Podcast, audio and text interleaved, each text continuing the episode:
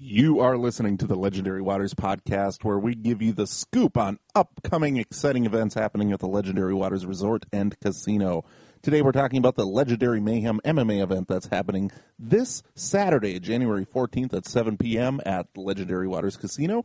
And uh, we're going to talk to another one of the fighters here. We're going to talk to John Alba, who's uh, fighting in the 205 pound category against Mike Oravis. So let's talk to John right now, shall we?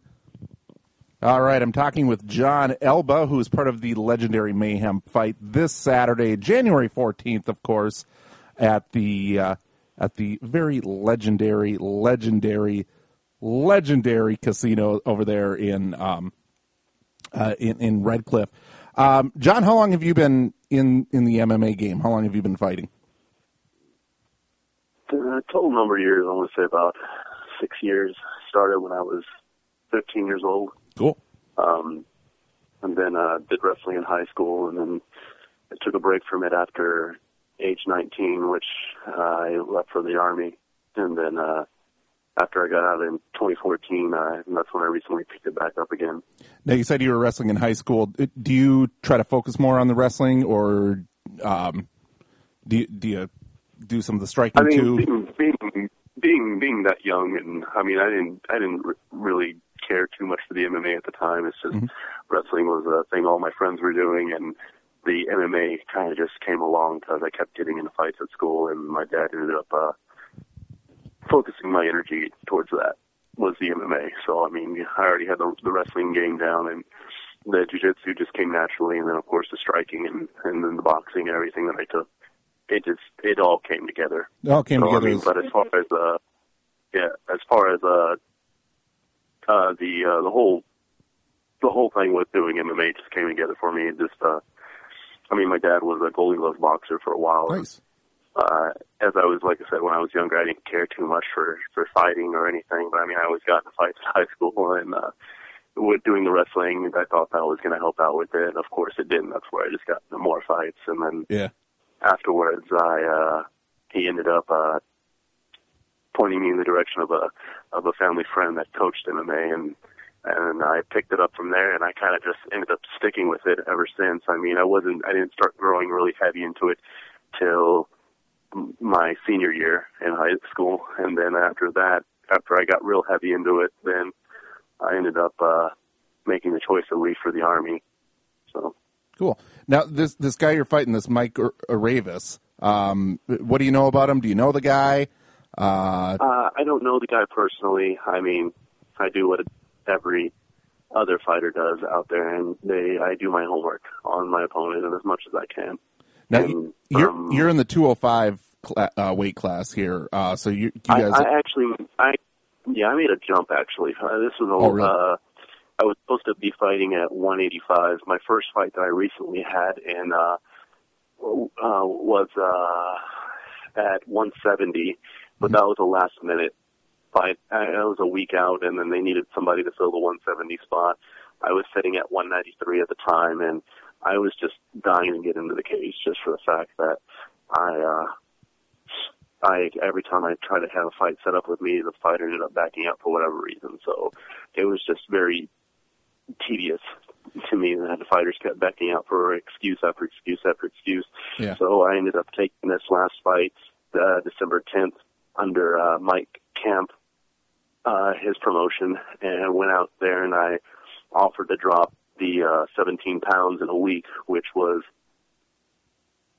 not healthy. nearly impossible. Yeah. No, no, there's no, there's no, That's not good there's no you, dude. healthy way to go about that. No, it wasn't. But um, uh, when when you do something like that, Mhm. it's and you get to a point to where your body's constantly in survival mode at that point. After I made the drop, it just MMA, just like anything else you do in life, any other kind type of competition sport, I believe, it it's all about of what's your why when you get down to the nitty gritty Cool. and me being as- drained as I was in that after the first round, I mean, I was I didn't believe it was ridiculous how tired I was, and just because I mean I didn't have enough time, I because I had to weigh in the day of the fights that morning, so I had really to no time to get my energy back, to eat what I needed for my body to take back the nutrients. Mhm. So I had to just basically have that combat mindset and I mean, uh, a big part of that was from the army. I mean, I was a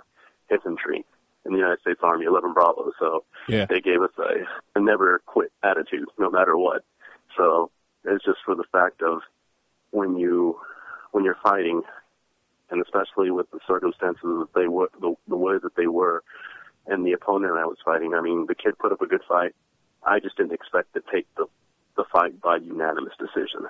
It was in his hometown, so I I was some guy seven hours away that just showed up out of nowhere. So I didn't think that if the fight went all three rounds, I would have taken it by unanimous, maybe split if I got lucky, but I didn't think it it go the way that it did. But it uh, ended up coming out with uh, a unanimous decision on that, and then and then I heard about this, uh, and then and then this promotion for Imrotech, I was supposed to fight at 185, and then the gentleman ended up pulling out because of personal reasonings. And then uh, Imrotech asked me if I would like to jump up to 205, fight at 205, and I was more than happy to accept. So, I mean, I don't necessarily believe that, regardless of size or or how fast or how strong you are, it, when you get down to it, it's the willpower who has more willpower. And that kind of uh, leads to my my last question. This is something I'm always curious uh, with you with you MMA guys is when you're going into a fight. So you're going into this fight on Saturday.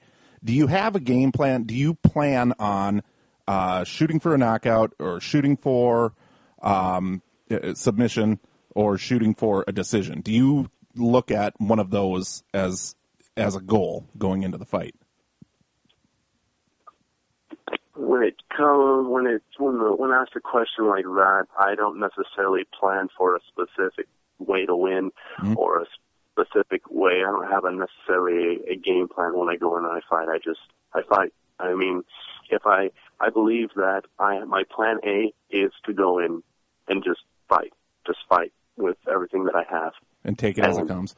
The plan the plan B would be, I guess, hey, taking it, try to take it by decision. Hey, try to stretch it out. Hey, try to.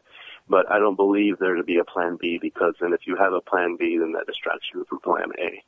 So just for the fact of when I go in and I fight, I I I do what I was trained to do, and I mean, and then especially I use I, I heavily use my my training that when I was in the army, and mm, to have that combat mindset of just going in and fight, regardless if I'm going to win or lose. I'm gonna I'm gonna fight. I'm gonna go down fighting. There isn't no there is no way that I can go in there and that I'm going to lose.